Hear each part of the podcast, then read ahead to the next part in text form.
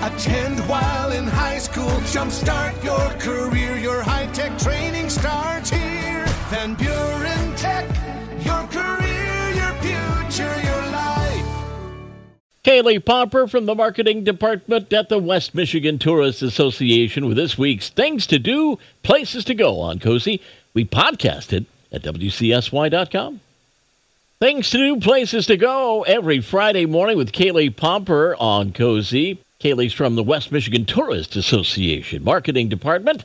And you start us off this week with some odd art, eh? Who says odd is not delightful? Oddities and Delights is an exploration of the whimsical, and strange artworks in the Mus- Muskegon Museum of Art's permanent collection.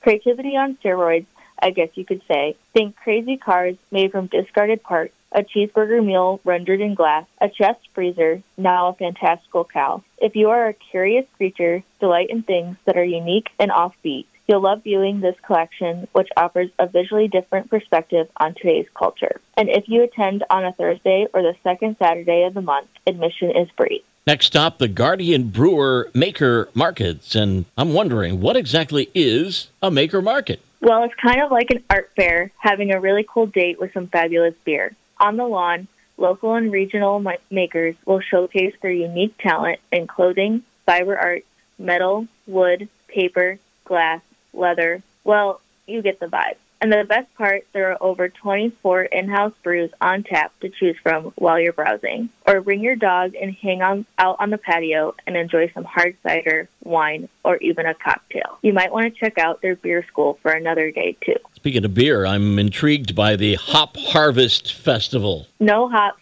no beer, folks. Tomorrow is the second annual Hops Harvest Festival at River St. Joe Brewery in Buchanan, a celebration all about the organic hops that are grown on the farm. These aromatic hops then flavor the brews, cider, and sometimes even the food that is proudly served at this brewery. This may be your only chance to grab a pint of their Harvest Fresh Ale, a wet hopped brew made only during the harvest. Like any great harvest celebration, this hoppy one is complete with live music, kids' activities, lawn games, a farm fresh produce stand, and wait for it, axe throwing. Ah. Be sure to check out the innovative fresh menu items featuring produce grown by Flatwater Farms. And I'm told the farm feast is really, really good. All you need to know about these great events and more at WMTA.org, the website for the West Michigan Tourist Association. You'll also find them on Facebook. Kaylee, hope you have a great weekend. Thanks, you too.